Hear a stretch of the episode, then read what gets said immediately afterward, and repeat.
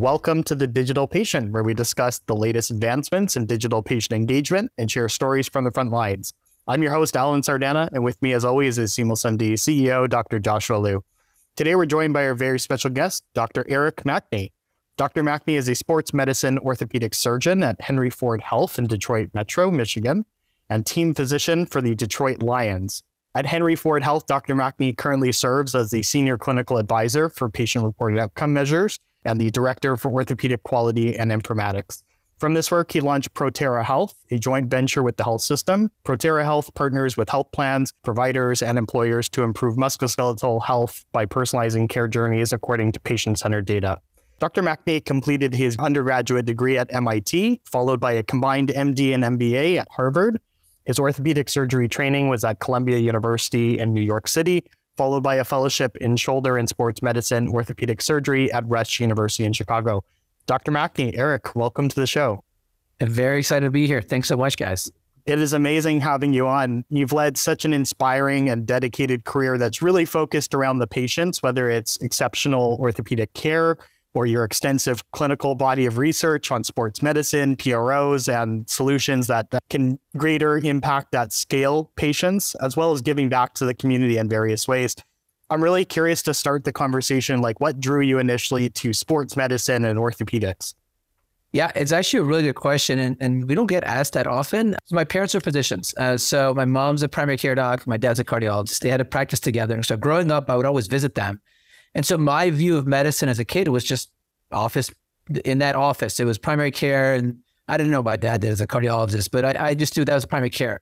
And my as I learned more about cardiology, and about surgery, I remember shadowing my dad's buddies who were open heart surgeons and seeing bypass surgery. Like, you know, this was when I was, I don't know, back, back in the early 90s or maybe mid 90s, seeing open heart surgeries by the anesthesia, seeing all the bypass, everything was unopened.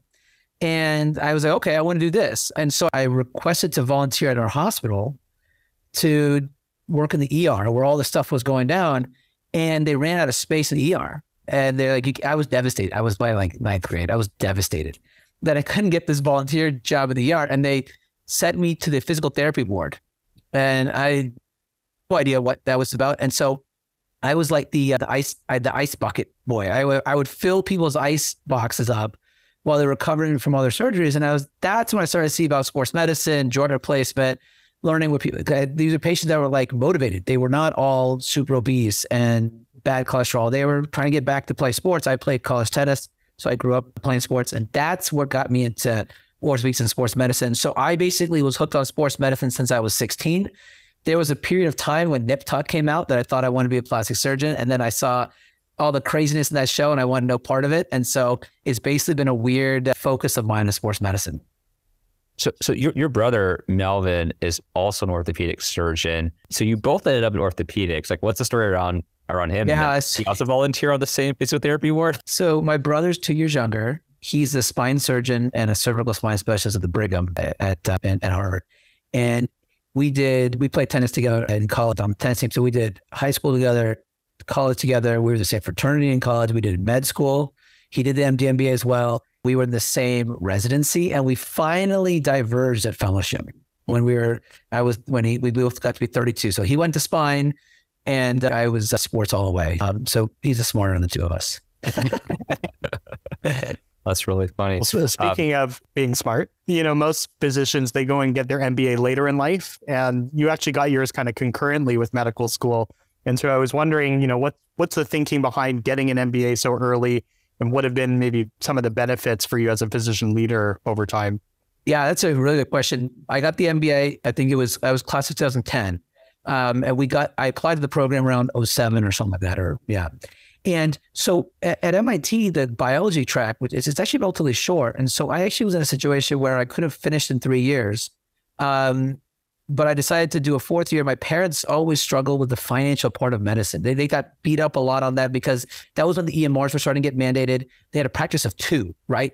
To have a private practice of two docs now is like that's that's hard as is now. And then think of the transition. So my parents really encouraged me to take business classes. So as a senior, I started taking a bunch of stuff in microeconomics, macro, organization behavior, optimization, negotiations, finance one, finance two.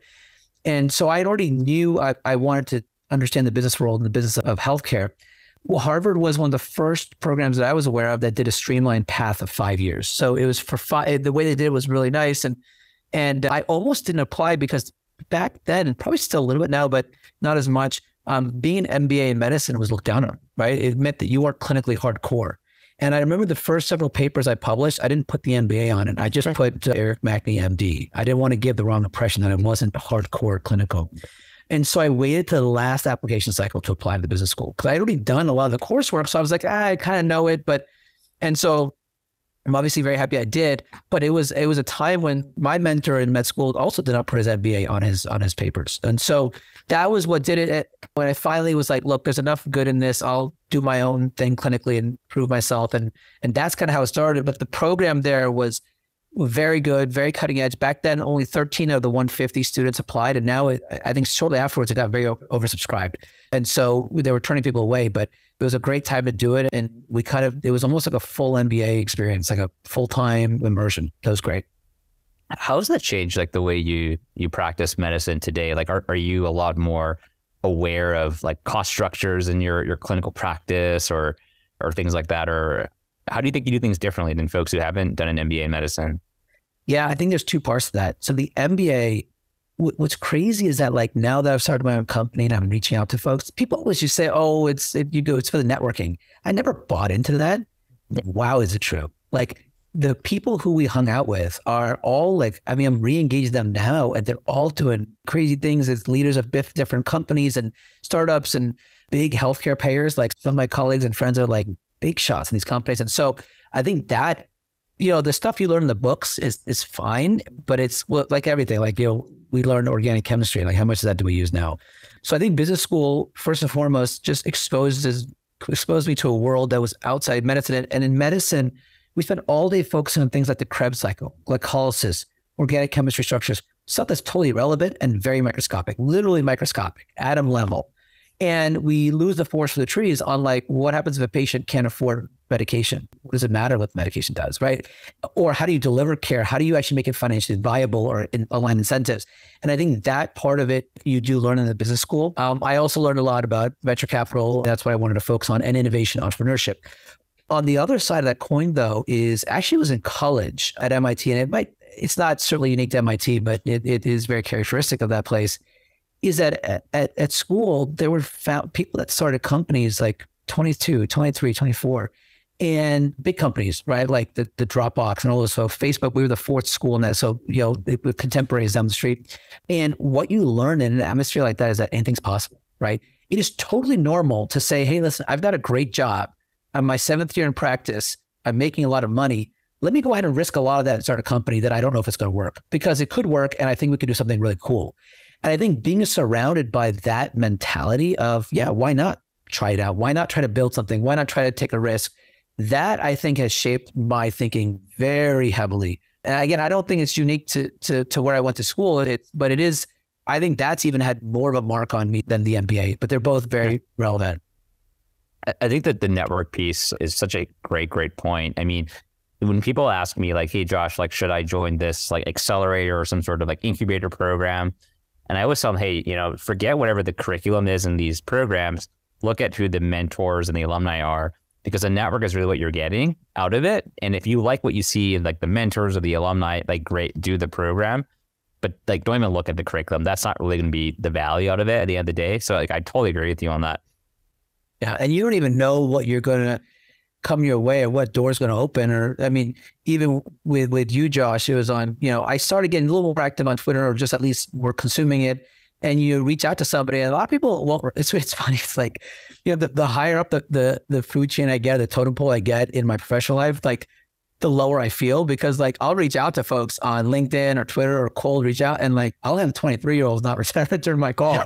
and you know, usually as, as a surgeon, we're, we're kind of used to people more inbound but doing this whole startup thing it, it's like it, it, just another another step whereas the higher i get the lower i feel. But but you know you reach out to some folks and then you will resonate like you know that's how we connected and here we are today. And and i've picked your brain on a bunch of stuff. And i think that that networking mentality if you just and you know what else is interesting is that with networking and and you know this both of you guys know this full well like we always think of networking as like what can we get out of it? And we those who do it well and, and i'm not saying i'm there yet but the more you like help, the more you, it just comes back 10x. And I think that that is also something that it's certainly not like explicitly ingrained in in in college or business school, but it's something that I think people learn with time.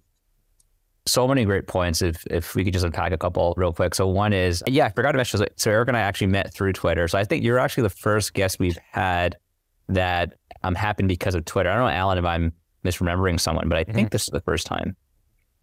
Yeah, I so, reached out to you uh, uh, several months ago. I'm like, oh, this is an MD founder of a company that seems to be actually like like with a product and sales and so, they're doing something. So I should probably reach out and see if we can get some advice. And it's funny, like I'll, I call my brother today because he's my co-founder and I'm like, Hey, listen, I met, I met a new guy on Twitter and he's like, congratulations. I'm like, cause he hears me say it all the time now. like that I'm just calling like random people and seeing who we're trying to call and see if we can start up a conversation, see if there's some synergy or compliment. Everyone's in the same rat race and admittedly very different parts. But yeah. totally. So, so, I love the Twitter story, and I love your second point about just like uh, code calling and, and, having humility to just like randomly contact people and just see what serendipity happens. And uh, I'll share a quick story that actually your story reminds me of. So when we were raising our seed round maybe seven years ago, I didn't really know that many investors. Like I didn't have a lot of folks who could introduce me and refer me and all that. So I was going down LinkedIn, Google search AngelList. I'm looking up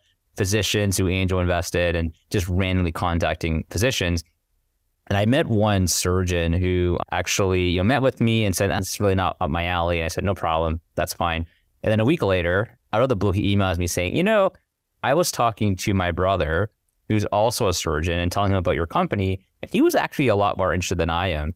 Yeah. So I'm going to connect you to him. I'm like, Oh, great. And so I met his brother.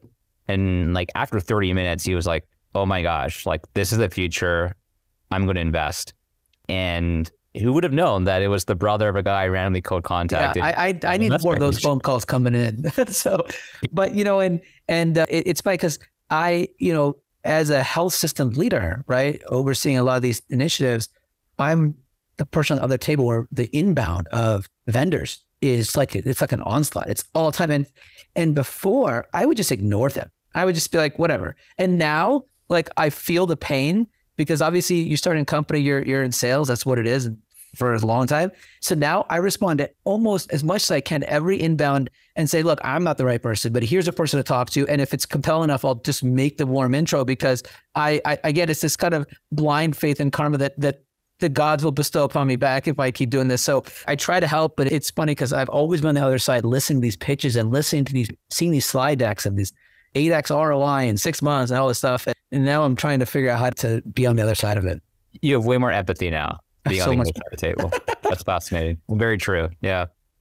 100%. And acting like a sponge, right? Like learning from everything, every person that you're encountering, every cold call that you make, and taking that yep. knowledge back with you, gaining more empathy. That's awesome.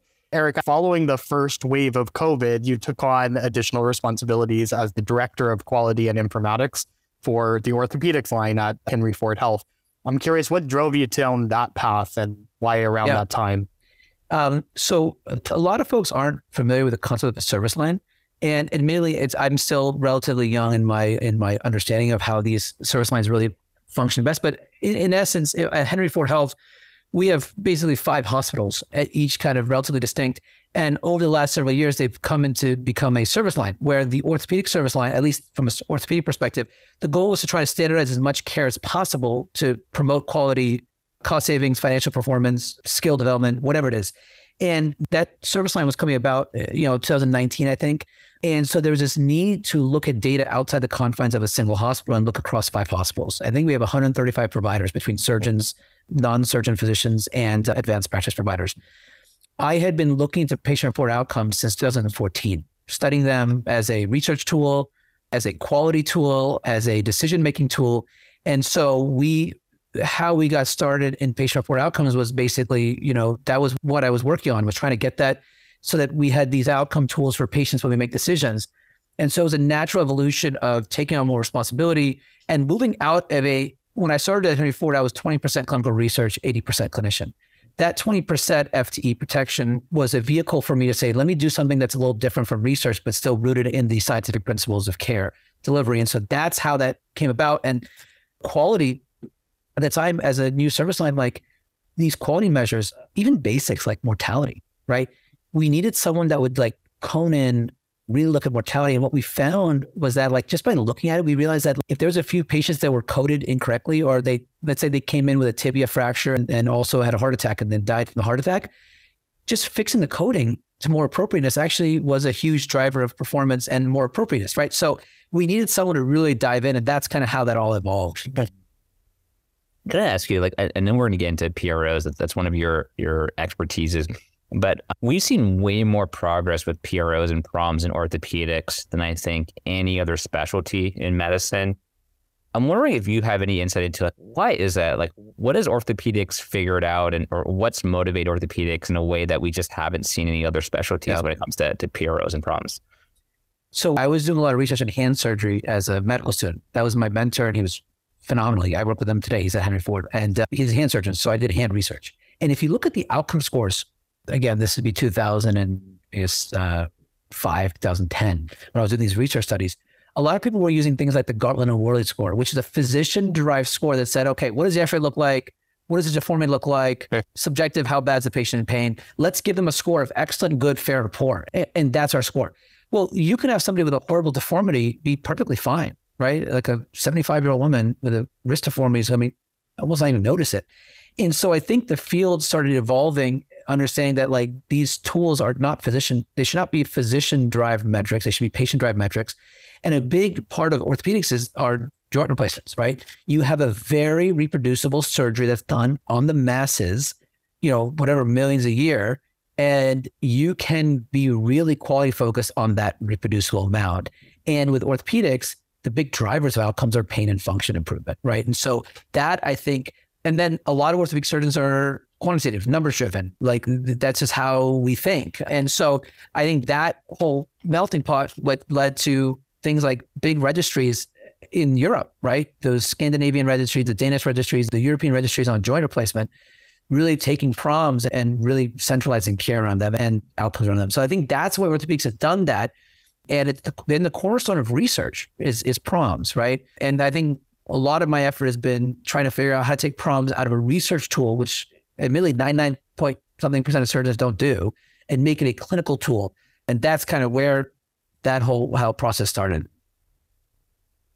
Maybe to unpack a little bit, what do you think has to change in the environment so that more and more surgeons switch from it being purely a research tool to more at least a quality improvement or a data care tool? So for the last several years, we have threatened anytime I give a talk, like PROMs are going to get you. You better measure them or you're going to have to be forced to measure them. And measuring them is not easy, right? That's whatever last several years of research has been on that. And two things needed to happen. One was that insurance would mandate it. And CMS in their new 2023 inpatient rule cha- proposal for hip and knee replacements, and admittedly a small proportion, just the inpatient, have now laid the map and the groundwork for requirement of patient report outcome measures. And the essence is that they have to collect PROMs pre-op and one year post-op. The second thing that has, and then we know what CMS does it, the payers are just going to do it, right? And and no one's paying the clinicians or the systems to help collect them, even though there's a cost to doing so. It's just like you got to figure it out. Fine. The second thing is if there, which hasn't happened, is if there's just a CPT code. Yeah. If you just like, like my mentor, Kevin Bozic, who's one of the big players in value-based care orthopedics, he always says, I don't know if this is his original saying or if he got it from somewhere else, but if you go to an orthopedic clinic, we have no problem lining every patient up, putting them on a cold metal slab, irradiating them for an x-ray that they may or may not need, and not seeing a patient until that x-ray is done, right? For elective surgeons, the x-ray doesn't matter, right? You can have somebody with bone-on-bone arthritis but if their function is normal, they do not need a surgery. Right? That's just they just don't need it. Maybe some do, but most do not. Um, and CMS has adopted that. Right? That that's what they're looking at these scores. And so, but but to do a two minute health assessment to, for physical, mental, and pain health, whoa, that that's I don't have time for that. Or to understand if a patient has active untreated depression, I don't care if that leads to twenty percent higher complication rate. I don't have time for that. And so what happens is the EMRs have not built that in, right? They, EMRs, you there are major EMRs, which I'm not going to call out, but major ones that you cannot measure PROMs on in any sort of high fidelity. When those two things change, and one has already changed, now the EMRs have to follow suit, right? If the EMRs, which we all live in uh, and depend on, allow for PROM collection, it'll be part of care, right? And again, if somebody sees me for a meniscus tear, I'm a sports medicine surgeon, right? So meniscus tear, rotator cuff tear, nothing, nothing like acute or functional. I mean, if they're doing fine on an objective measure, like there's, I don't need to do anything. They don't even see me. Just go home, do some exercises, live your life. You're fine. And so we're starting to understand that this is really important, but the IT infrastructure and the integration has to get there. And it's starting. One of those two dominoes have already fallen. I think that's a fantastic point where like you're getting at like how do you reduce the friction to doing something as part of standard clinical care? Part of it definitely is like our current IT systems like the EHR have to make it easy for it to be part of your workflow. Part of the research that you've done on PROs, are there kind of like one or two strategies you've found that even in, outside the EHR where you're still having to somehow collect them, one or two strategies you found to increase adoption or response rates? Anything yeah. that's worked out well for you? And I, I will say a lot of what I've done in PROMs and PROs has been built on the foundation of folks like Dr. Judy Baumhauer from Rochester. I kind of just copied what she did, maybe a little differently because of a different institution, but I kind of copied her. And so I'm going to give a lot of credit to, to her on this. The one thing she always says is that the process has to be invisible. So oh. on an average Monday morning, I might see from 8 a.m. to 1 p.m. 30 to 35 to 36 patients, right? My PROM collection rate and we do about three to four PROMs per patient, is about 90 something percent. Yeah. Right. And I'm not atypical in my system. I have patients docs that see as many as I do, if not more, and they're still in the high 90s. It's because the process is invisible. To be invisible, it's got to be fully integrated into clinical and IT workflows, and it's got to take less than a few minutes because there's no wait time. You're just going in quick, quick, quick, quick, quick. The second part of it is the data has to be available in real time. I have to have the data in front of me when I look at the patient right? Yeah. If I'm judging an elective surgery like a, menis- a non-structural surgery, like a meniscus tear or a rotator cuff tear, if it's not causing a lot of functional issues, knee replacement's one, right? We need to see that data in real time and we have to engage the patient with it. Those are two things that have to happen. If you have those, you'll use it. And then there's a whole kinds of other quality improvement tracking you can do to make sure docs are using them. But those are two cornerstones. After that, everything is nice to have. Yeah, and I know Eric, you've been an advocate for automation in PROs to make them uh, seemingly invisible with the workflow. I think one of the steps in your workflow is even on the patient intake form, you're introducing that very first PRO, which I think is phenomenal and such a great way to weave it into the clinical care. Yeah, that was an idea our CMIO, David Allard, Dr. David Allard had. And, and, you know, we go to conferences and some practices will say, we're having trouble with PROMs because the patient has a clipboard for the intake form, like how'd you get hurt? What's your VAS score? Do you smoke, drink, workers' comp? And then the PROMs. And the key is it should just be one process, right? Make the intake form a PROM. And, and, and at Ford, we actually looked at the intake forms and we have, let's say in our main medical group, about 30 or 40 surgeons. We had each surgeon had their own intake form, three or four pages long. And some had review of systems because that was important back then for billing pre 2021 or something. Yeah. And some docs had different intake forms depending on the different clinic. So the front desk was photocopying four or five pages for each patient for their new patient visits.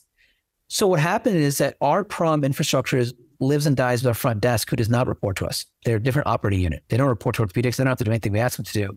But by making it easier for them, it becomes sticky because if we don't use this process, then they've got to go back to photocopying. And the intake form, if you look at it, there's a little couple different flavors, but everyone asks pretty much the same questions. So we just switched it on overnight, and our department's been awesome, and everyone's just bought into it.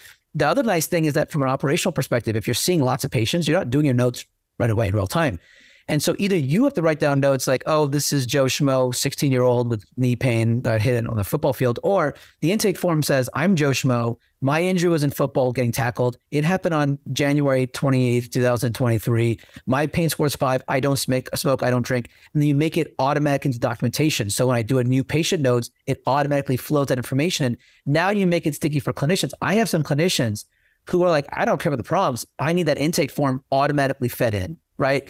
And so you you I think that's what I've been really focusing on is how can we make PROMs a useful operational tool and a useful clinical tool rather than something we put in the doldrums of research lakes that we pull up for whatever we want to later. Design. Yeah, that's great. Uh, that's a fantastic insight. It's like basically add so much value from the PROMs into the clinician workflow and then they can't live without it. Yeah. And, you know, we've got, like I said, we have We've probably collected almost 900,000 data points so far wow. in a few years. We, in our service line, we have screened over 100,000 patient visits with for depression in orthopedics, right? I mean, that's kind of wild. We do a PHQ2 on every patient. We used to do a PROMIS depression. And what's crazy to me is that, like, in the beginning, I was, you know, really managing it and making sure the compliance was good. And our goal ambitiously was to be at above 80%. And we stuck there. And we got populations that are very elderly that don't use technology or don't speak English, right? And it's a very diverse metropolitan area. But I think the stickiness has helped us and the invisibility has helped us stay on a cruise control and not needing babysitting the whole time. Amazing. Good segue to um, and, and what I love is actually your story makes a lot of sense from a, a narrative point of view. So, you know, you had this incredible expertise in, in PROs and PROMs. And then more recently, you were motivated to take the expertise and start this this new startup called Protera Health, where you're using a PROM driven, data centric approach to help guide patients to more appropriate and cost effective care. Love to learn more about the origin story for Protera Health and what you're hoping to accomplish. Yeah, as a little backdrop, it, when I was in college, I entered the MIT 50K competition a few times. I can't remember everything I submitted, but like a couple times we got to be I'm advanced one round. Wasn't wasn't chatting. But I remember like, you know, submitting the idea for a kind of ZocDoc type top physician marketplace in 2005 because I was a first year medical student. And then in residency, we started an online physical therapy company in 2012. The big MSK digital companies actually came around 15 and 16. So we were, I've always tried, and in med school, we started a company called Money for Study where, you know, we were walking around the med school and it's like, you know, get paid $50 to do an MRI eh, of your brain or get paid $3,000 to do a sleep study. So we made a website that could collate all that. But each time I tried to start a company, I didn't have the financial means or the time means to really work on it. We had a company, Physiolife, that was a physical therapy company. And we didn't know, we filmed all these physical therapy videos and we didn't know who the customer was. I was a resident at the time. I had no connections. I was a third year resident and no money. And so we were trying to pitch this to physical therapy companies. And we actually became a finalist in the Harvard Business School alumni competition for New York on it. And I didn't know, we, we didn't know what we were doing. And so I think that now that I've gotten more expertise on PROMs and how we could democratize these tools, um, and also more connections in value-based care and understanding of value-based care, I think I may have a little better insight into where this can go as a company. And so we, Protera Health was basically looking at the clinical transformation of Henry Ford and saying, can we democratize this? In our primary care sports medicine physicians, we have about five or six of them. We did a survey and 100% of them look at PROM scores before they refer a patient to a surgery. Yeah. That, that's that is probably the, the most proud of, of, anything I've done. And 80% of our surgeons say they look at PROM scores before they decide for surgery. Not all time, but sometimes. And I think that is moving the needle. And you, I don't know how many unnecessary surgeries we've, pre- we've prevented. It's hard to hard to, it's kind of hard to prove the counterfactual. But if we can democratize that to those who don't have a sophisticated IT infrastructure with Epic that can measure PROMs, like that's a small minority of surgeons.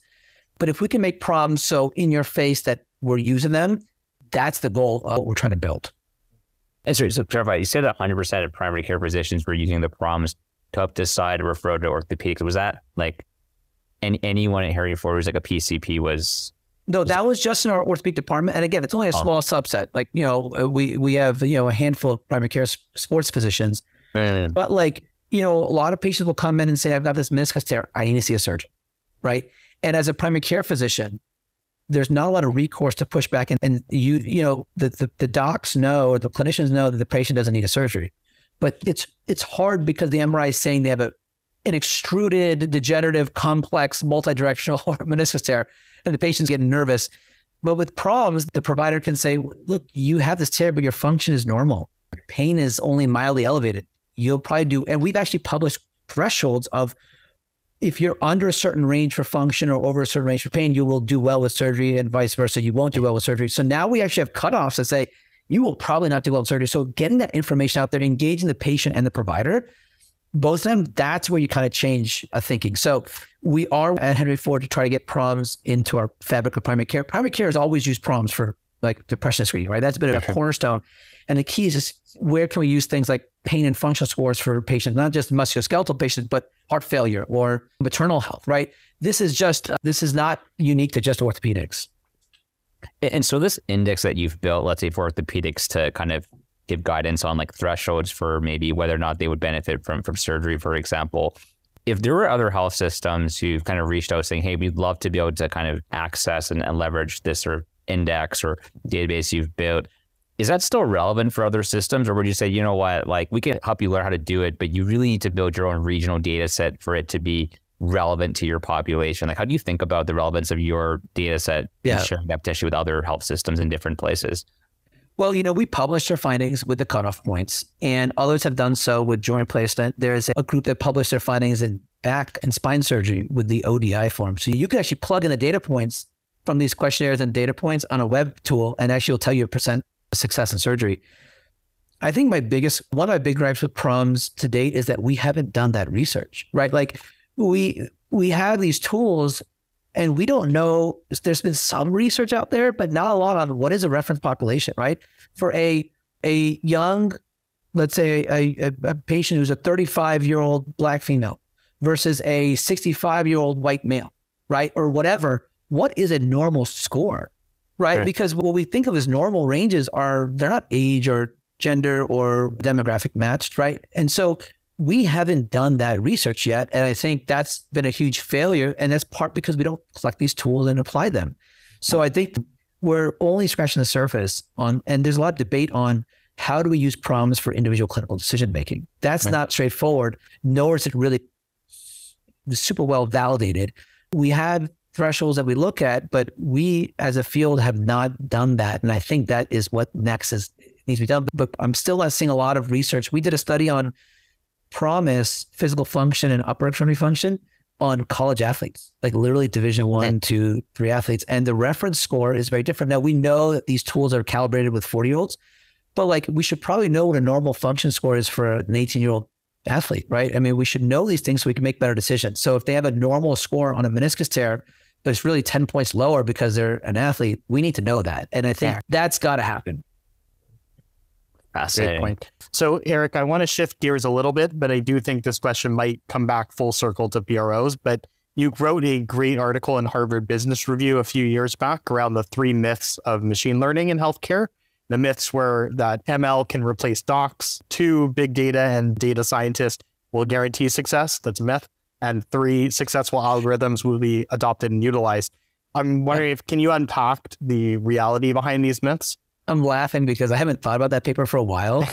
and I think it was like, I don't know, 2000, what was it, 16, 17? I don't yeah, know I think when it was. 2017. Yeah. Uh, and you know, it's funny because all this this stuff and the, and and then and then media in the last or you know, ChatGPT, all that stuff in the last month and and oh, it passed a, an exam that's rooted in textbook data. It's not hard to to like that's and so I think that like the question of AI and ML aside, you know, it, it's funny that it's now becoming very relevant. And so I think where founders struggle, right?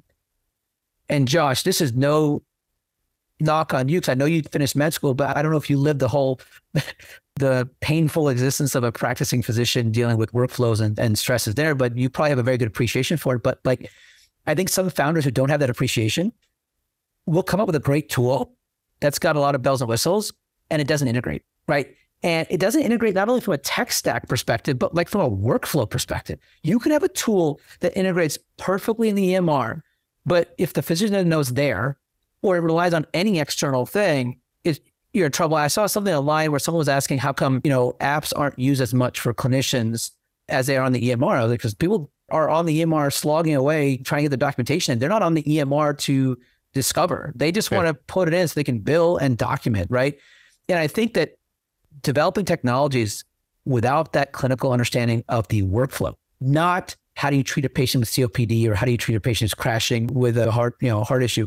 It's how do you bill? How do you put a code in? How do you like for us at, at Protera now? Everything I do is like, well, would a physician or surgeon use this? Yeah. A- And if so, why wouldn't they use it? And the reason why they wouldn't use it is overpowering. It's almost like, it's- and I think that article really harped on the fact that a and, and nothing's changed, right? You go to ChatGPT and ask them some stuff, nothing's clinically relevant enough to use in real time. Like nothing. And I think I saw an article today where like Bing is having trouble now with Yeah. ChatGPT integration, like even for day-to-day stuff, right? AI takes what we've done and spits it back to us in different ways. It's it's fancy regressions, all that stuff. And I think that like, you know, the tech alone is not going to do it. In more startup founders, I bet, and Josh, you may, and Alan, you may have experienced this too. Like the people who are successful have these like really probably shoddy MVPs that are horrible, but they get to the patient part of it. And the other thing about healthcare, my sister's a clinical informaticist at the Mayo Clinic, and, and she's part of our team at Protera. She talks to us a lot about this and says, you know, you cannot just make a Twitter for healthcare. It is a human to human interaction, right? And there are expectations of healthcare as a patient that you're not going to pay for anything, right? There's no, it doesn't matter what the values. Patients want more expensive stuff because they're paying for insurance because they're not paying the bill and neither the physicians, right? Mm-hmm. In some ways, neither the hospitals. And so I think not understanding those things are going to be are critical flaws for founders. And we're trying to avoid that as much Yeah. as we can. I I totally agree. I think one of the things that, that I've learned, even though I haven't lived the full cycle of a practicing clinician, but I, I think I built that humility around kind of limitations of, of technology in healthcare. And so, like, I think what I believe now is technology is a great tool, but it's not enough alone to drive transformation. In fact, the more important thing is change management. So technology is easy. The change management, the human piece is like far harder to your point. And so like whenever like I talk to people who ask me, well, Josh, like what is SeamlessMD's like differentiators in the market and all that? And you know, you know, investors want to hear like some fancy thing Yeah. like effect, AI. And that, that stuff doesn't matter, right? It doesn't a- matter at all. they're like, what's gonna what's gonna reduce fr- friction to adoption by clinicians? And it's things like you said, like EHR integration. It's clinical evidence that you have confidence Yeah. that this works. It's things that fit my workflow. Well, It's here's not- a, here's an anecdote that, that that sums it up. And so there's a phys- primary care physician who is who has sent me patients since I started practice almost seven years ago. Has been very he's been wonderful. And I had talked about some of the stuff we're doing at Protera, and I was asking him like, you know, when you do make referrals, is it in the EMR? He's part of Epic. He's part of our system. And he's like, oh no no, I just tell I just ask the MA. She, she helps me. And and it just shows you like it's a total bypass of technology, right? There's there's no order, there's no integration his staff does it for him, which is fine. But like that's how a lot of people work. They have their staff helps them. Like they're not putting the order, they're bouncing around seeing patients. And if you don't understand that, your integration will not help. And I think, and Josh, you saw it enough in your primary care clinics and on the wards and the ICUs and the ERs. So you saw it. But like if you don't think of that first and center, like that just blew it blew my mind. I was like, I, I've known this doc for seven years. And I still blind because a lot of people put orders in, in the computer. And we, we were going around and talking to docs about um, Protera a little bit. And uh, I was like, yeah, you can text us. And like, oh, no, no, you got to put an order in. So it's just that, that, that, that philosophy that it's got to be workflow driven. And it's not the same for everybody. Yeah, and, and thinking that you could just reinvent entire workflows for incredibly busy clinicians is is just it's you just can't. It's you, crazy. You have to collaborate with the existing workflows for sure. I'm always impressed when there is a, a startup that has no clinicians on their team. I'm like, how do they how do they do this? I admire them because we're trying to aspire to that. And it's just it's impressive because even getting an audience, when I stop by, if I stop by a physician's office as as a orthopedic surgeon, like I feel perfectly comfortable saying, Can I talk to one of the docs in the office and talk to them about whatever I'm doing? I did that when we were starting a practice. When I was starting a practice, I was going door to door. I was giving talks at baseball facilities. I was giving talks at primary care clinics, uh-huh. Wow. physical therapy. I was sales, right? We were starting elective practice. And like, it's so much easier for me to talk to clinicians because I'm living the same pain. And to have a surgeon who's trying to improve value based care and decrease the number of surgery we do, it- it's, it's a compelling value proposal. The, the funny thing is, the innovators who don't have clinical experience, the good thing is that you are way more naive, meaning that like if you were clinical, more often than not, you're like, no, this is not going to work. What's the point in trying to fix things? Yeah. No one listen to me. But when you're like not in healthcare, you're like, oh no, listen to me. Of course, they'll, of course, they'll change that. Of course. and it's funny is like I hear about startups that are like, like yeah, we can improve billing. You mm. find me a physician, a primary care physician, that don't care about billing and revenue. They're there, but they're a certain like subset, right? You can't say that every physician cares. And the ones who care about the billing are really fascinated with the business side of medicine. And I love that, right? They're trying to figure out how to be efficient, how to be operational, how to, I think maximizing revenue is important. I really do. So I, I bond well with them, but a lot of physicians don't care. Like, whatever. I don't, whatever. Uh, but some say you you guys keep the billing. I'm like, I, that's not how it works. But but fine. But you know, like a, a lot of people just don't care. And that understanding of that lack of understanding that not everyone is driven by the you know by one incentive can Yeah. also be very devastating. Hundred percent. Fantastic point. Actually, just curious. So, like, now that you've been on both sides of the table, if you were to give advice to some of these non-clinical entrepreneurs, innovators who are trying to reach out to people in healthcare to get their attention, and they, let's say they were to send you a cold email, like, what would you advise? Like, what's the best way to break through the noise if you're trying to, you know, land a meeting with someone like yourself? Yeah. The big question is, what justification do you have that you think the system is broken, that you can fix it. And it's not to mean that it's not the Okay. case, right? But like it's like when I was doing Physiolife as a whatever resident, I didn't know the system was broken and I didn't know how to fix it, even though I was an orthopedic surgery resident.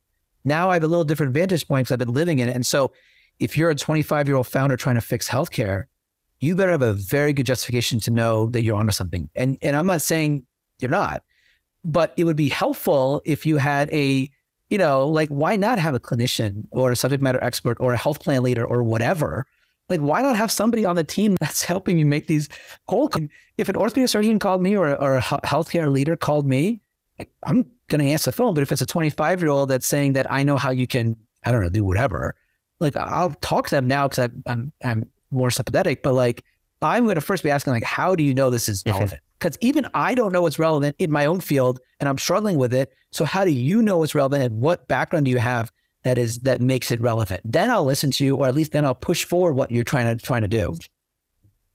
I think that's one of like the most fascinating things I've learned about like the healthcare technology world or healthcare in general when it comes to these sorts of relationships with like um, industry and, and clinical. In any other like industry, it's so common for like let's call it vendors or companies to be on stage teaching each other things. But in healthcare, like that's a no no. In healthcare, you actually you want clinicians being on stage describing the innovations because no one trusts vendors. It's such Yeah. a different world, and I think that Well- your point is really valid. You want to hear from your your peers who you trust.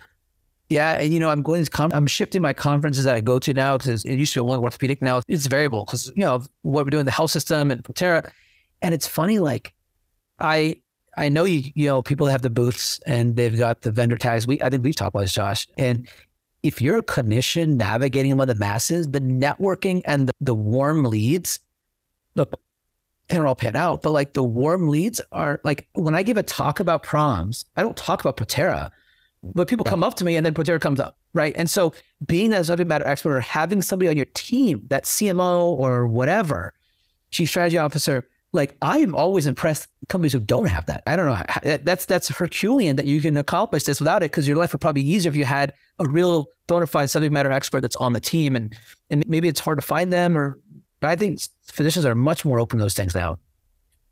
Very. I think I heard a stat a couple years ago that I think a third or something of Stanford's like graduating medical school class um, is not practicing clinically or, or chooses to work for a startup or something else. So it's definitely changing. It's definitely changing. It's yeah, that, that, that's your that's the other end of the spe- spectrum. yeah.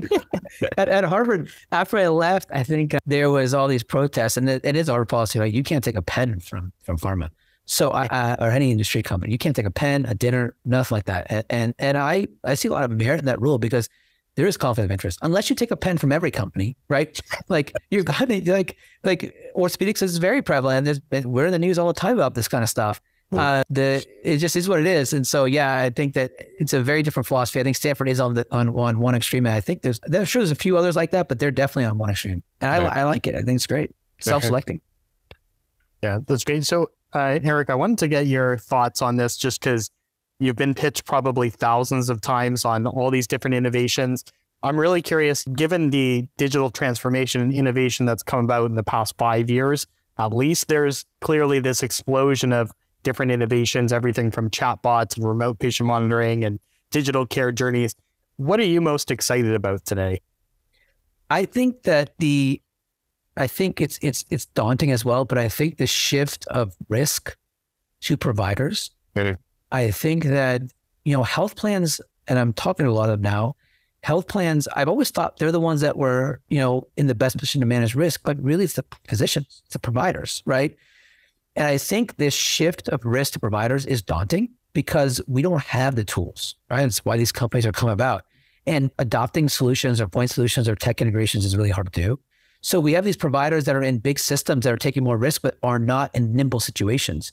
That's why I love Henry Ford because Henry Ford is an academic institution, level one trauma center, integrated health system, but we have our own health plan. We have an ACO. We have an employee population with 20,000 employees at risk uh, uh, on, under, under our health plan. We have Medicare Advantage. We have risk bearing contracts with the big employers.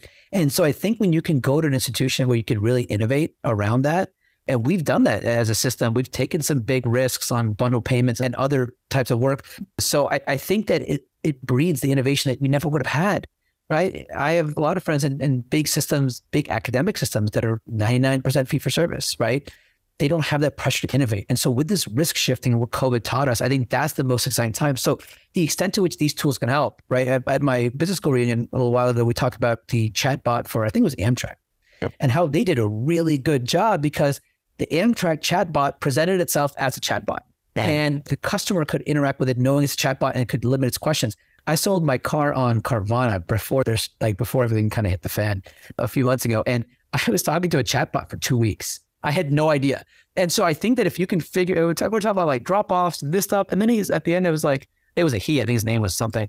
He was like, okay, let me get a human on. I was like, wait, wait a second here. Like this is, this is just blew my mind. It's been two weeks. But I think that if like it, we, that's what ChatGPT is about, right? Like, can you op- operationalize and automate the mundane task of like, we still have call centers every that, mm-hmm. why? That doesn't make like we have tons of people employed in call centers across the country like tens of thousands of jobs that and with a workforce shortage those folks should be put somewhere else and we should automate that process. Like like OpenTable's been out for a while. Like the secret's out that you could do this and we haven't figured out how to do that. And we're starting to it's another part of innovation at NV4 the self-scheduling and it's not just us. The key is can you self-schedule the right patient the right provider, right? And I think that would be the next step. But these are the kind of things that are ripe for innovation. Well, one of the fascinating things to me is that like medicine and healthcare might be one of the few places where the consumer, the patient, doesn't want to be talking to a virtual avatar or AI. Maybe like the operational things like the call centers, they don't mind doing that, but the actual clinical care, I don't think patients would feel comfortable doing that. But in any other like industry or use case, like call centers, airlines, banking, even, you're happy to talk to a chatbot if it's faster. But not in medicine. You actually no. want to know that this is not just an avatar. It's a yeah, real person. The other thing that's amazing is that like people aren't paying for it. Like most people on insurance, like they're paying for it through insurance. So if you look at a, a patient with end stage knee arthritis, right, they're in pain 24 7, 365 days a year, nonstop pain. And a knee replacement, if you look at the, let's say, an out of pocket cash cost, maybe 20 something thousand dollars, $25,000, $30,000 maybe. And we will go buy a Honda Accord for $30,000 that we will drive for three hours a week and have no problem paying cash, right? Or financing it. But the thought of paying for something that you will use 24 7, 60 seconds a minute, 60 minutes, whatever it is, like that philosophy. And again, we have insurance. So it's, and it's obviously a big part of it, but like the thought of paying for healthcare is really, really foreign.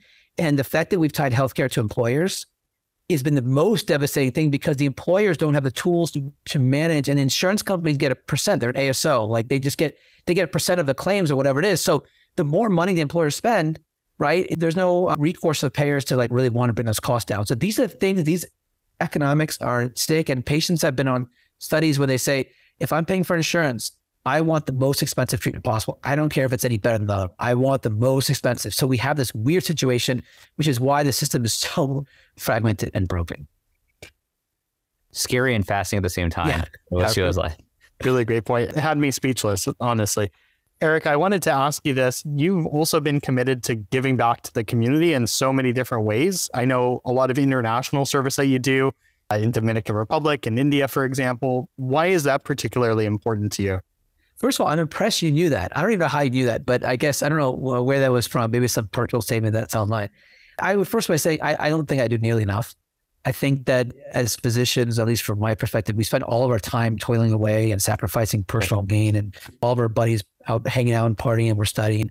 And I think once we get to be physicians, we get caught in that rat race of work and starting families. So I don't think I do nearly enough, and I think that that's something I need to be better at. Um, what's fascinating about going abroad and doing surgery abroad is that when I was a chief resident, I went to India and we operated on a lot of in a farming community in the Gujarat.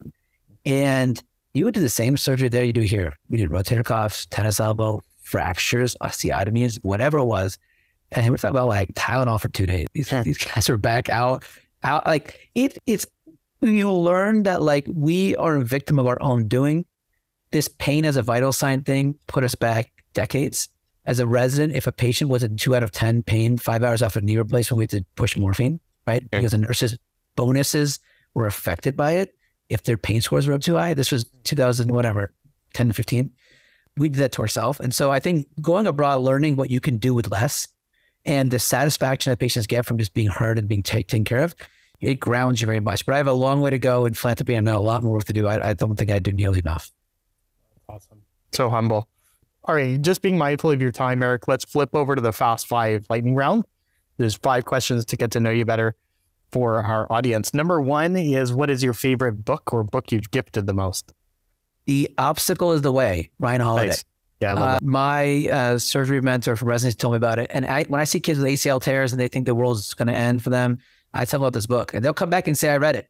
And you have no idea what life has in store. And, it, and if you adopt that philosophy of, of what that book teaches, it, it really makes it, apart from very tragic and, and, and horrible circumstances, it helps you kind of just keep pushing forward. Like, oh, didn't work.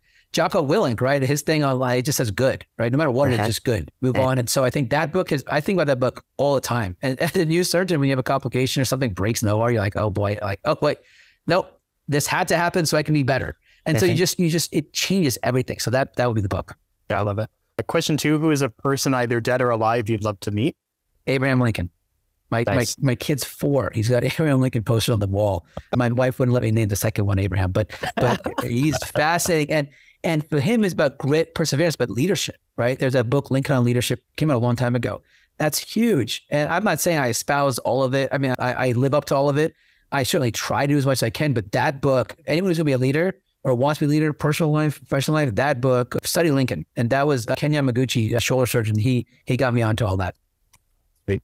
Question three Would you rather have super strength, super speed, or the ability to read people's minds?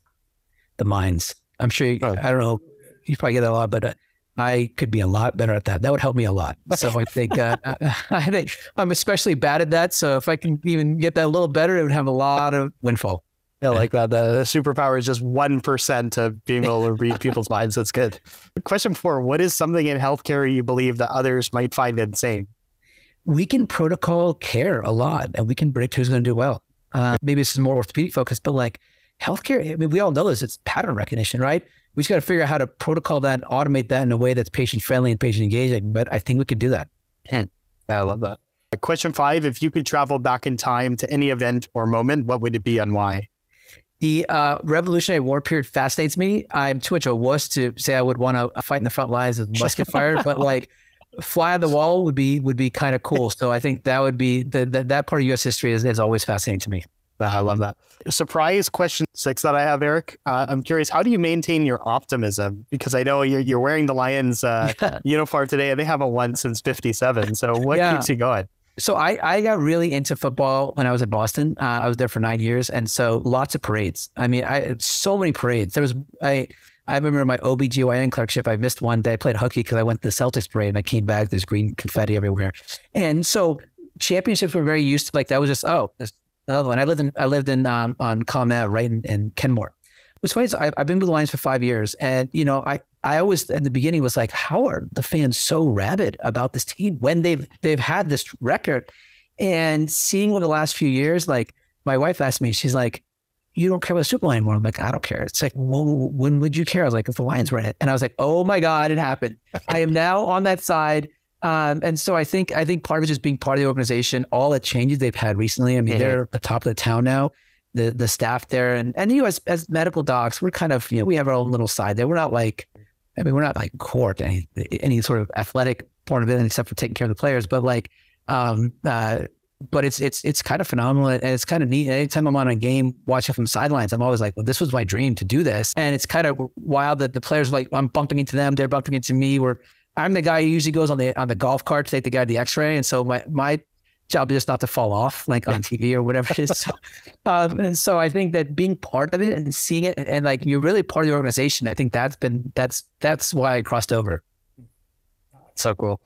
Well, that's amazing, Eric. I want to thank you for coming on the show today. You've sprinkled so much wisdom. I hope that some of the audience out there has really understood what you were talking about with PROMs and can maybe incorporate that into a, a seamless workflow that's invisible in their their own practice. You can find Eric on Twitter at Eric Makhni MD. That's E R I C M A K H N I M D.